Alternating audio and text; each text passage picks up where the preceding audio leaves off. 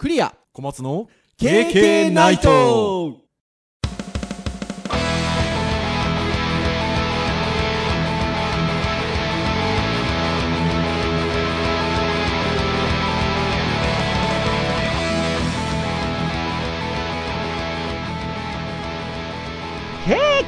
ナイト。はい。ということで、えー240回これはプチキリバンと言っていいでしょうかね。240回の配信となります。お届けをいたしますのはクリアと。はい小松です。どうぞよろしくお願いいたします。はいよろしくお願いします。はいということでいやー先週はすごかったですよ。予言者かって言われましたよ。いやいやいや違う違う。あの配信を聞いた人にとっては予言者じゃなくて逆ですよ 何をこの人たちは発売されたものをあたかもなんか想像しながら喋ってるんだですね。遅れてる人になってますよね。そうやろうと思えば捏造できちゃうんだよね。はということであの先週、えー、と前半と後半で割とガラッと違うテーマでお話をしたんですが、えー後半、えー新型 iPhone の予想噂に関してのちょっとトークをしたんですけどもなんとそこでトークした、えー半分、えー iPhone SE、えー先週の配信で言うと iPhone9 っていう名前がつきそうな噂もありますよって言っていた。ものが、なんと、えー収録をして、配信をされた、えっと、間の日に出た。そうですね。SE 出ましたね。そうなんですよ。だから、えっと、まあもう、ぶっちゃけで言うと、毎週木曜日に私どものポッドキャスト配信をしておりますけれども、えっと、先週の分は火曜日に撮ったんですよね。ああそうです早めでしたね火曜日に収録をして、えー木曜日に配信をするためにということで収録をしたんですが、えーなんとその火曜日に、えー噂のサイトでこういうの出てますよって話したまさにその iPhone が、えー水曜日に出ちゃったんですよね。まあまあまあまあいいことではありますけどねそれはねそうということでおかしなことになっちゃった。Facebook で私とつながっている方に対しては、えっと、それをもう配信前に私が弁明をしていたので、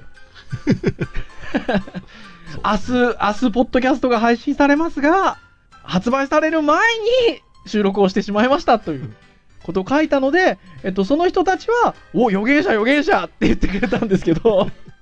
ただ単純に配信を聞いた人からすると、何をこの人たちは発売されたものに対して、えー噂だ噂だと言ってトークしてるのね。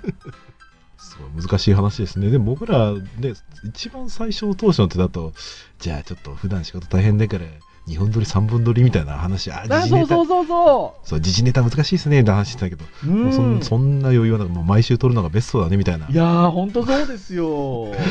名前はね、その、9でもなく、SE2 でもなく、SE うんの、えっと、新バージョンっていう形で出ましたが、まあ、おおよそリークで出てたものが当たってたかなっていう感じではあるんですけど、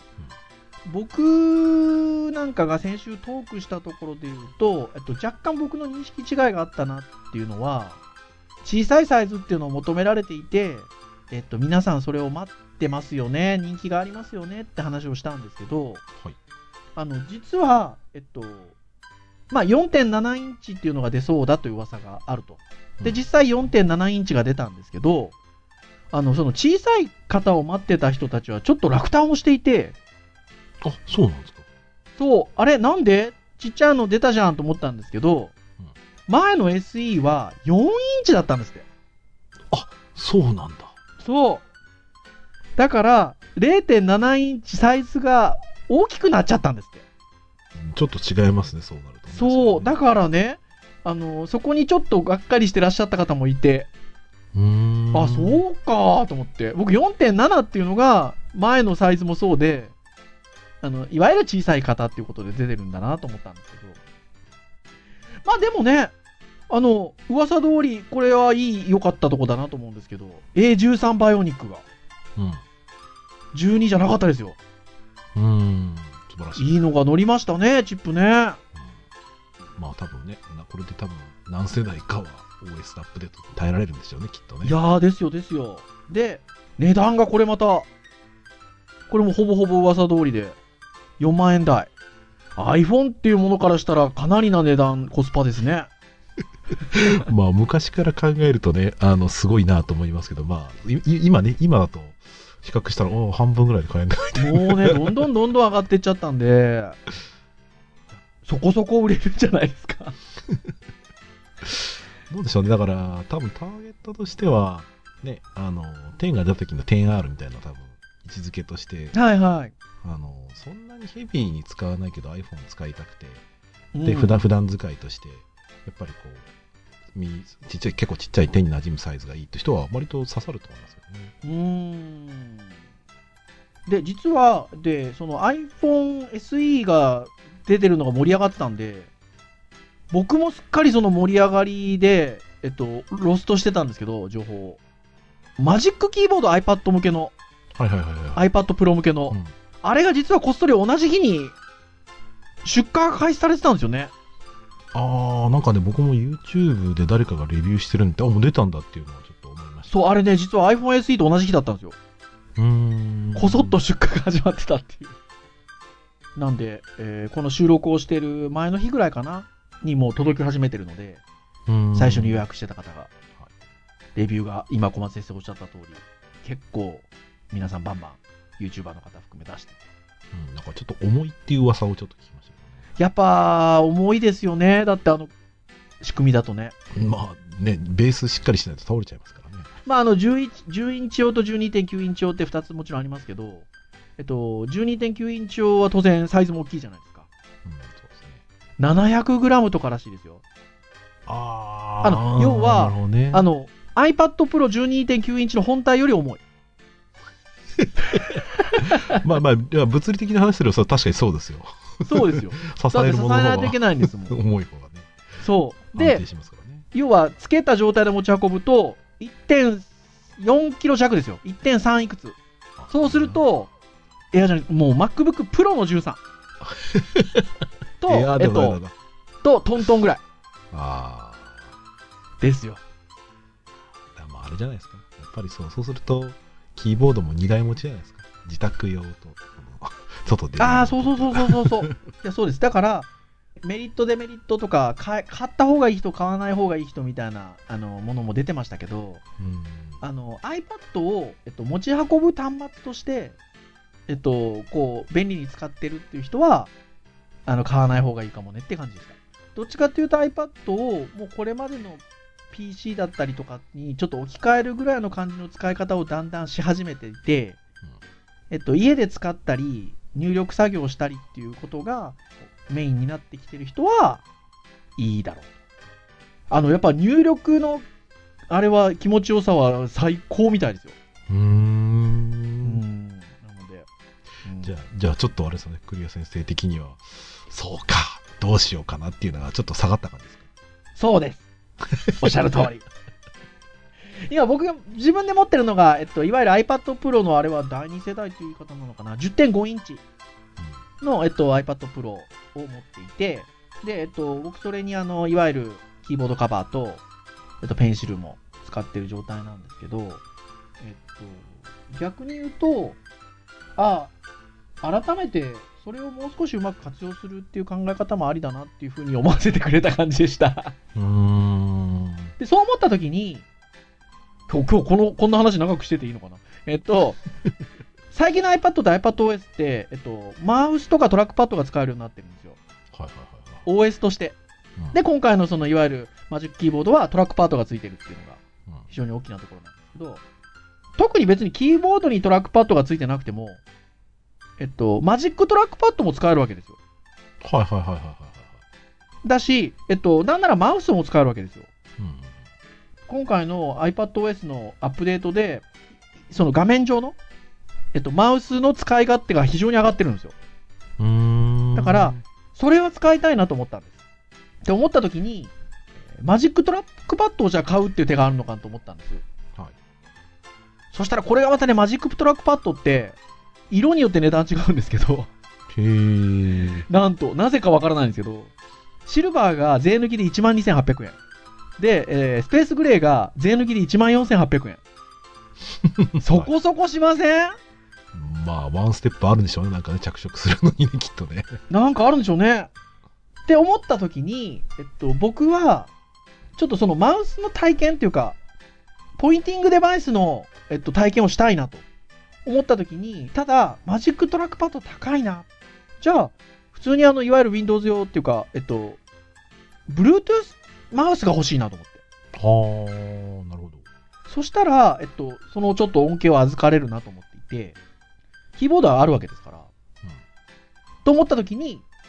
小松先生なんか、Bluetooth マウスおすすめないですかっていう 今聞いてます？聞きたいなと思った。なんで、今こうやって聞かれても、いやー、急に言われてもだと思うので、えっと、今度なんかの機会に、あのおー Bluetooth キーボード、あ、Bluetooth マウスおすすめ教えてください。はい。さあ、やっぱり今、ね、あの、毎度毎度のお話なんですが、えっと、こういうご時世なのでというか、えー、まあお仕事も、えっと、テレワークということで、うん自宅勤務割とできる限りしましょうということであったりとか、まあ、当然あの子供たち含め学校の学び手の皆さんも、えー、と外に出れないというかあの校舎に行けない状況があるので、はい。えーまあ、いろんな形で、えっとまあ、学びに関して言うとねあの学びを止めるなというキーワードもあのよく最近言われてますけど、はい。えーどうやって勉強するのっていうことで言えばまあオンラインですよね。まあ、いろんなだか、らあの勉強のスタイルはあるんで、えっと、いわゆる双方向型？ライブ配信型？お互いがオンライン上の一つの場に集って、えーやるタイプもあれば、まあ、ある意味昔ながらのって言い方でもあるのかもしれないですけど、えっと、動画教材をオンデマンドオンデマンドって必要な時に、まあ、見るっていうオンデマンド要求がある時にってことなんでいわゆるこう動画教材タイプで自分で勉強していくっていうスタイルもあるんですけど、もちろんね、混ぜるやり方もありますし、いろいろあるんですけど、先週もお話をした通り、僕とか小松先生って、あの、多少ですよ、本当あの、多少、そういった、あの、スタイルの授業とかを早く始めてたりしたっていうか、経験もある、じゃあるので、そういう意味で言うと、いろいろ、まあ、その、すっごい、切羽詰まったようなご相談ってことじゃないくても、いろんなことね、こういう場合ってどうなんでしょうかね？なんてことで聞かれることがやっぱ、まああるっちゃあるんですよ。この収録をしている今日なんかも、えっと、やっぱり相談があってというか、あの、その今まで通学タイプの学習スタイルでやってたんだけれども、今こういう折なので、いわゆるオンデマンド型？動画教材を自宅で勉強するようなスタイルで、えっと、ちょっとあのやっていきたいんだけれども、えっと、その上において、えー例えば、通ってる皆さんが家で勉強するってなった時に、やっぱり一つあるのはモチベーション。はいはいはいはい。例えば、動画見るのでもね、えっと、もう2本3本見たら眠くなっちゃうみたいな。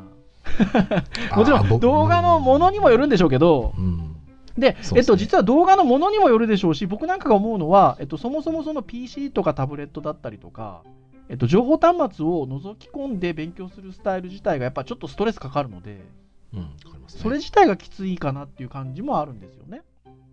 で、えっと、例えばなんですけど、例えばそのモチベーションってどうコントロールしていったらいいんでしょうねとか、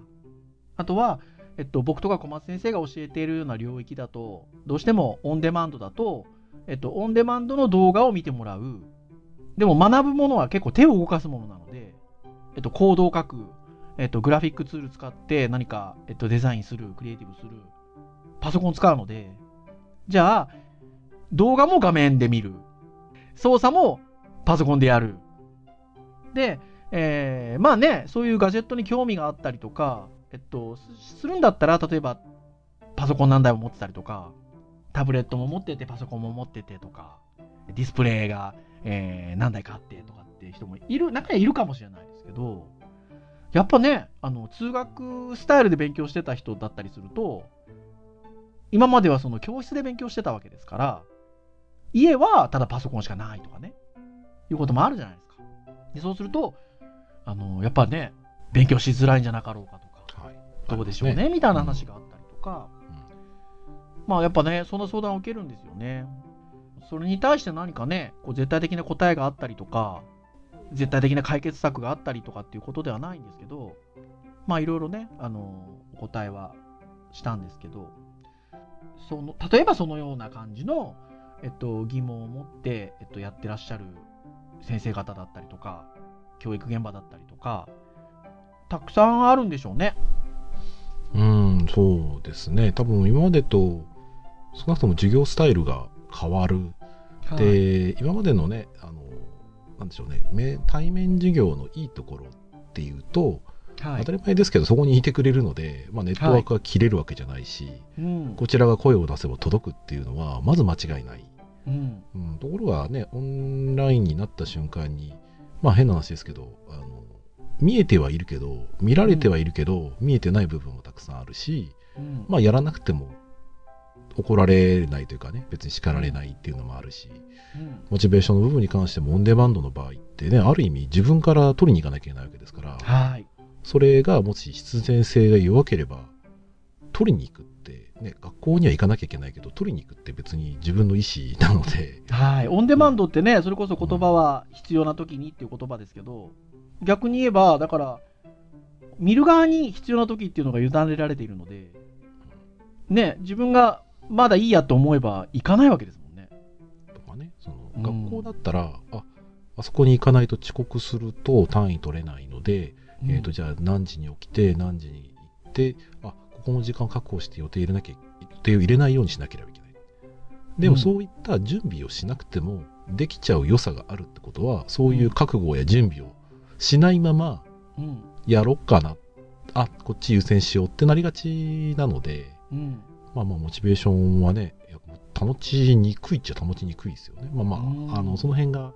逆にいい人もいるだろうしかなり人を選びそうですねそこはねうん。あとはだから具体的に言うとさっきのようなことを例えばそういう場合って先生どうやってモチベーションを上げるんですかって聞かれたわけですよ。えっと、はいはいはい日本3本見た段階でうんもう眠くなっちゃいますよねって。どうモチベーションを上げるといいんでしょうねって。で、これ結構難しい質問で、あの、そもそもその学びのスタイルとして、えっと、動画を繰り返し長い時間見ることが苦じゃないタイプの人ってやっぱいるんですよね。そうですね。タイプとして。学び方のスタイルとして。疲れない人はいるわけですよ。でそうですね。一方で、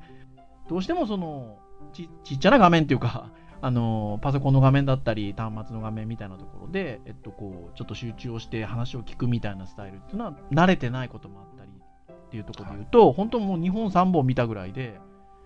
ああ、もうちょっときついわつって。うん。なる人もいるわけで、はい。そこら辺どうモチベーションコントロールしますかっていうと、やっぱ、まあ、難しい。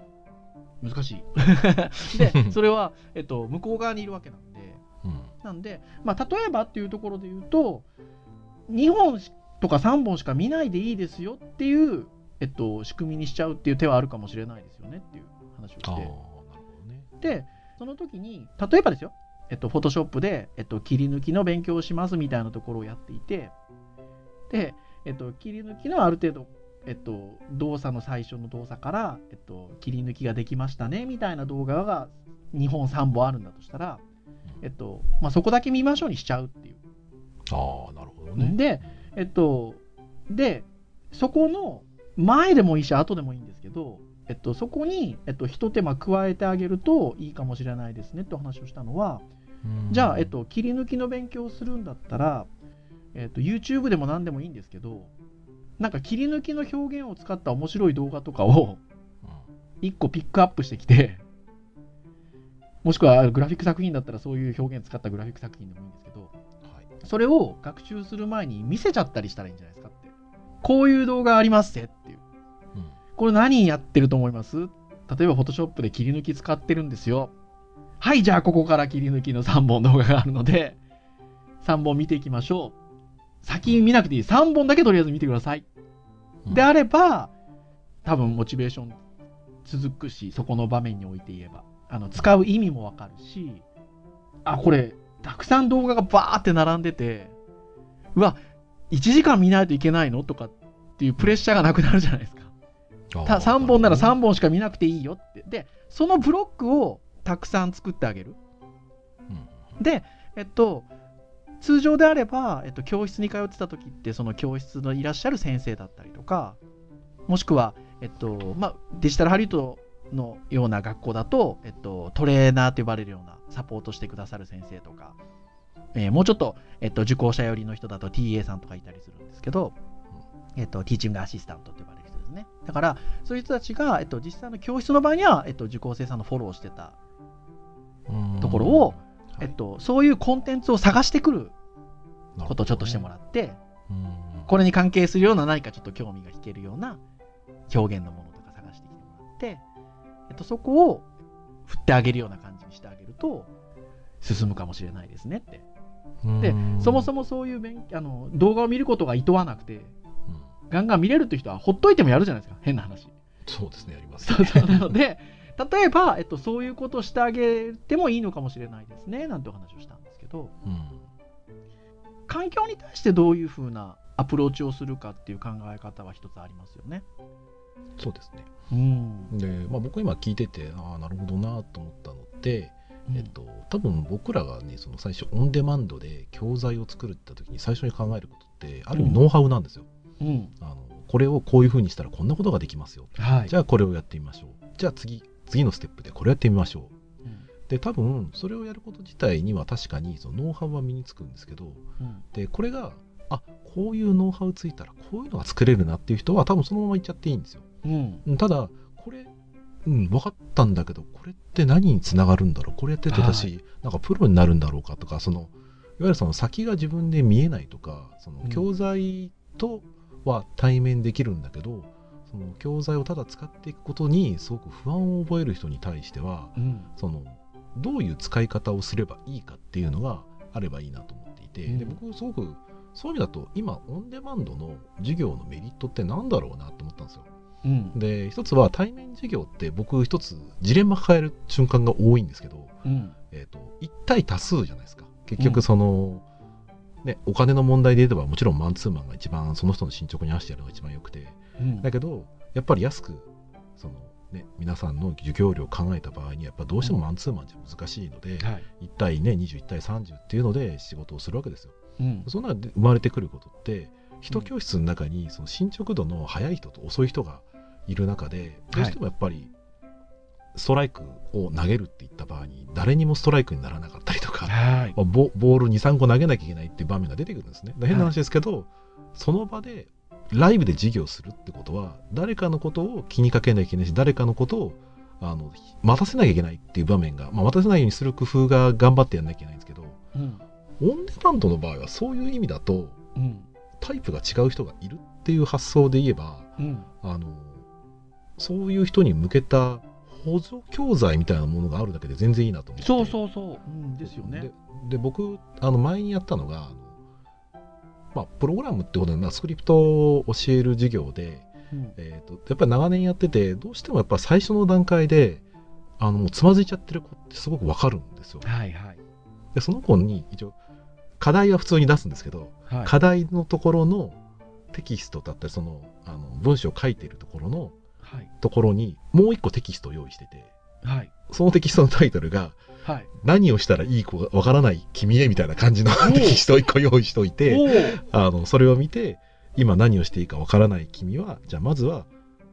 あのまあ写経の話をするんですね。結局その、今自分が何をしていいかわからないっていう迷ってるんだったらまずはこの今やってるルールだったりとかそういったことを覚えるために、全部を理解するんじゃなくてまずは一旦インプットしてアウトプットをただひたすら続けて繰り返しなさいと、そうすると、うん。君の中でまず型ができる。型ができれば、新しいことを覚えるときにそれが今新しいことを習ってるのかそれとも前からやってる型なのかっていうそもそも差は分かると。うん。そうすることで自信だったり不安が消えていくからまずは今課題が出てるところで授業で理解できなくてうん悩むんだったらまずはそれをやりなさいっていうのを出し出してたんですね。うん。でもそれが刺さってるかどうかは分かんないですけど僕やってることって言ってしまえばオンデマンドでそういう意味だとこの教材を使っている君へみたいな感じの補助的なものがあれば、う多分そうそうん使わなくていい子は多分バンバン進むし、うん。あの多分これがあってよかった。これがあって、あよかった。これでこれやったらなんとこういうふうにつながるんだっていうのがうん与えられればすごくいいなっていうふうにちょっといや、感じました。本当そうですよね。で、その時に、その補助教材的なものを、さっきの話じゃないですけど、えっと、別に自分で作らなくてもいいですもんね。例えば、その、こういう YouTube の動画見てもいいよねとか う、ん。わかんないですけど、響いてくださるんであれば、KK ナイトポッドキャストっていうのがあってね、この日にこういうトークしてるから、このトーク聞いてみればとかね、とか、あの、っていうことでもいいわけじゃない。そうですね。そう、だから、何かね、そういうことは大事かもしれないですよねって話もしたりしました。うん。で、あとは、あの、逆に今のはどっちかというと、こう、な、中身の話なんですけど、道具的な話もあって、はいあの、やっぱり、その、パソコンたくさん持ってる、ね、さっきちらっと言いましたけど、今までつか通ってた人は、ないわけですよ。すごいマニアックな人でもない限りパソコン何台も持っててとか、小松先生みたいに13台も14台も家にパソコンがあればいいんですけど、やっぱなかなかね、そういう人はいないわけですから、えっと、そうした時に、えっと、動画を自分のパソコンで見て、じゃあ動画見て、ああ、じゃあその作業をコード書いてみたいな同じ画面で、なかなか難しいので、えっと、どうするもんなんでしょうね、みたいなところのやっぱ話はあって。はい。で、えっと、若い方なんかはね、あの、実は、スマホでも大丈夫って子もいたりするんですよ。大学生とか聞いてると。いすごいですね。や、すげえなと思って。見づらくねみたいな。いや、でも、大丈夫っす、みたいな。うん。っていうのあるんですけど、まあ、なかなかね、っていうところで、ただね、ちょうどその、あの、お話をしてる中で、相相手方の方がですね、でもひょっとしたらあれですねって言って、まあ若い子は最近ね、買わない子も多いんですけど、まあテレビあるじゃないですか。いわゆる液晶テレビ。で、まあね、HDMI、HDML で、ね、テレビ側に入力端子がついてて、受けができるので、はい。テレビディスプレイ代わり、サブディスプレイ代わりにできるんじゃないですかねって。で、僕、ね、さっき小松先生はみたいなこと言いましたけど、僕もね、正直、あの、マシン何台もありますし、あの、タブレットもあったりもするので、あの、僕がっていう意味で言うと、あの、じゃあ、動画教材は何か一つ端末で見て、作業はもう一個の端末でやってみたいなことはできるので、はい。なるほど、そのサブディスプレイみたいな感覚で液晶テレビってもちろん使えることは知ってるんですけど、うん。あの、やったことはなかったんですよ。はい。実際に。あの、自分の環境で必要がなかったので。うんでも、あの、そうやって話聞いたら、あ、なんか、確かにいいかもと思って、うん。その、お打ち合わせ？はい。ネットミーティングというかご相談時間が終わった後に、やってみたんです、家で。実際繋いでみてどんな感じになるのかなって思ったら、これがね、いい あの、私おすすめです。あの、そのパソコン1台しかなくて、ちょっとこう学習するのに、やりづらいなっていうのがあった、あって、で、家にテレビがある人 もちろんテレビって一言で言ってもね、古い新しいもありますし、はい。ありますけど、あの、HDMI の、あの、受けがついてるような、普通、普通のっていうと、この時代での普通の、えっと、液晶テレビであれば、あの、多分綺麗に出ますね。出ますね。あの、いわゆるミラーリングっていう、あの、パソコンと同じ画面を出すっていうやり方じゃなくて、拡張ディスプレイってやつですね。はいそ。の、パソコンの領域を広げるような形でのうん接続をしてあげると、まあ、あの、私や他の先生が、饒舌に私の家の大きな40インチを超えるテレビで喋っておりましたよ。で、手元のノートパソコン、もう単純に HDMI ケーブル、H ええ HDMI ケーブルで繋いだだけなんですけど、うん。で、拡張ディスプレイにして、えーあ聞きながら、ここうやってカチャカチャってやったら、快適みたいな。しかも、あの、僕ね、あの、手を動かす系の勉強じゃなくても、テレビに出した方がいいんじゃないかなと思ったのが、いわゆる例えば講義系の授業、割とちょっとお話を聞くタイプの授業でも、なんかやっぱり、こう、パソコンの画面をこの近い距離で、数十センチっていう距離で、じーっとこう30分なら30分聞くのは、結構やっぱ疲れるかなと思ってて。ああ、なるほどね。で、それを単純に、えっと、テレビに、家のリビングのテレビに映して、えっと、こういう、へこういうって私が今してるから言ったんですけど、ヘッドホンつけることなく、テレビのスピーカーで流して、まあ数メートル離れた状態で、ソファーでもいいですよ。椅子でもいいですけど、座ってなんならコーヒーでも飲みながら、聞くと30分はね、多分全然大丈夫だと思います。僕、テレビっていいと思う。そうですね。まあ、若い人がなかなか持ってないっていうあ、そうそう。あの、これ、れはあれですよ。だから、あの、ないからって話の話で、その、例えばディスプレイがない、何がない、えって話で、テレビテレビがあるんだったら、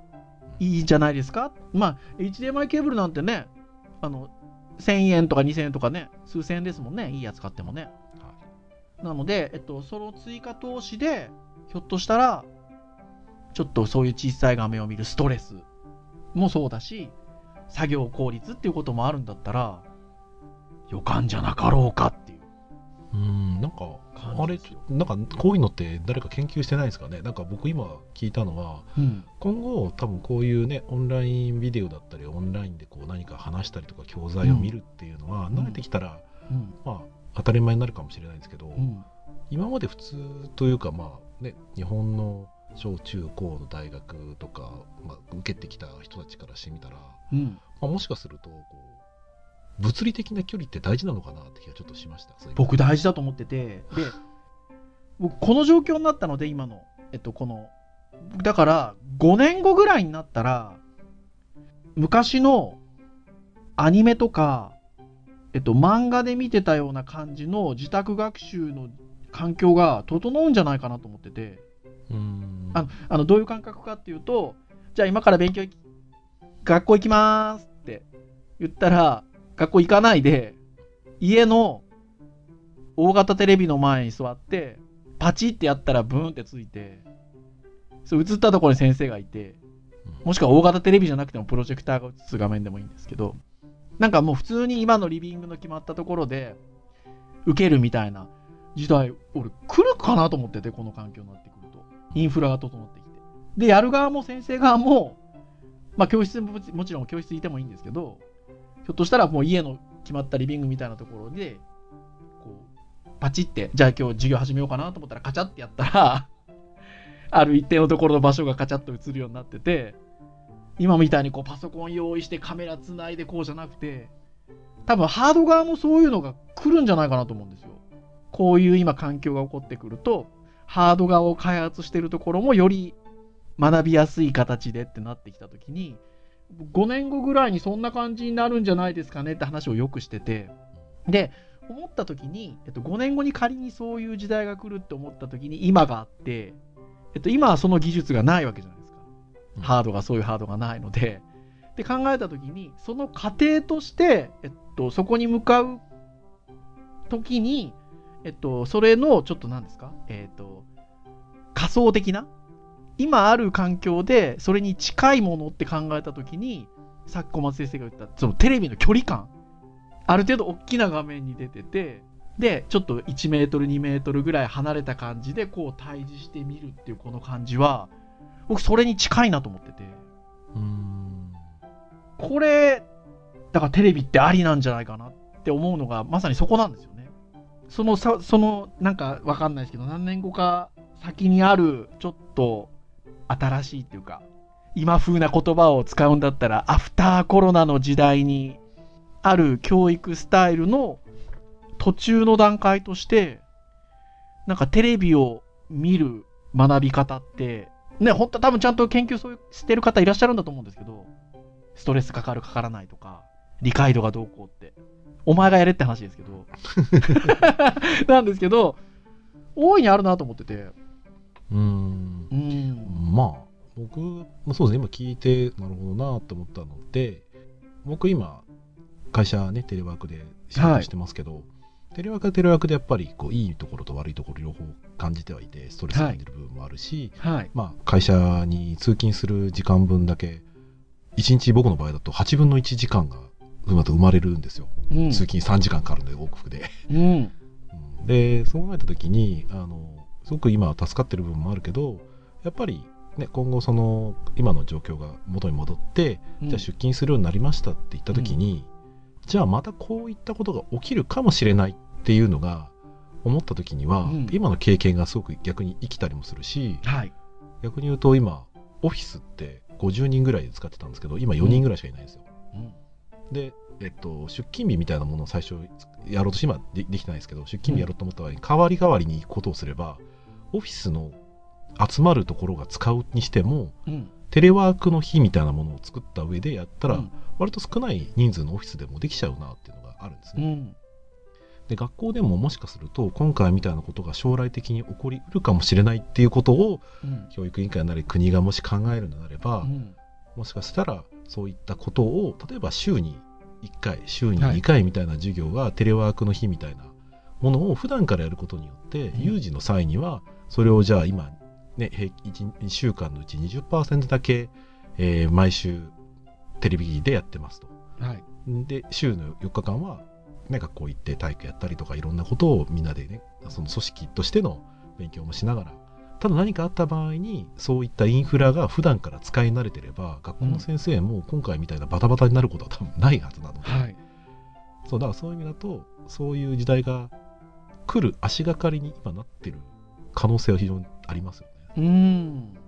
いや、本当にそう思います。大変そのいわゆる新型コロナウイルスみたいなところでの、えっと、難しい局面があって今こういう環境になってるっていうのはあるんですけどそこでのね経験はやっぱりよかれ足かれ経験なので得られたものをねアフターコロナって言われる時代になってあのどう生かしていくのかっていうのはあの大事ですよね。前に戻すっていうことじゃ多分ないんですよね。そうですね。私たちも考えていかないといけないところかなと思います。あの あの今みたいな話実はしたんですよ。そのだから通学スタイルでやってたところがオンラインになるんであのなんかいろいろありどうですかっていう相談事を、まあ、されたりすることがあるわけですけど、はい。あの割とやっぱそういう話もします。あのいずれ収束はするじゃないですか。そうですね。で、えっと、収束はするんですけどじゃあ収束したよね。じゃあ前の形に戻ろうかにはもうならないと思うんですよねって話をよくしててあのそのいわゆるこのオンラインを使った学習スタイルっていうところに対してのメリットをもう感じる部分が当然あるわけじゃないですか。もちろんあのやりづらいやりやすいは当然あるけどあオンラインってこんなことができるんだこういうメリットがあるんだっていうのを体験をしちゃってるのでそうすると、そこの部分は生かしたいっていう仮に思ったとしたら、えっと、じゃあリアルをどうするのかっていうのは多分今までのリアルのあり方とは違うはずなんですよね。そうですねそうだからリアルを今度どうするかっていう段階に先々入っていきますよねっていう話はよくするんですけどあのやっぱりそうなのかなと思うので、まあ、翻ってあの一応一応というか教える仕事をしているのでそこは当然自分も考えないといけないということはすごく思いますね。うん、なるほどてなところでございますよ。だいぶ増えましたね。特にね ままとまる感じでもなくっていう話を。なかなかとはい。してまいりましたけれども。はい、まだ実はあの編集会議ではこんな話もしようかあんな話もしようかみたいなことはあの種のようなものはたくさんあったんですけど、はい。意外と話しきれてないので また何かの機会に、はいそうですね、はい、お話できればなというところではございます。はい。はい、以上でいたしましょうかね。はい、えー KK ナイトは毎週木曜日に配信をいたしております。はい。えー公式サイトアクセスをしていただきますと、もうプレイヤーがサイト上にございますので、えーとただ、えー、Apple のポッドキャストであったりとか、まあ、Android の購読登録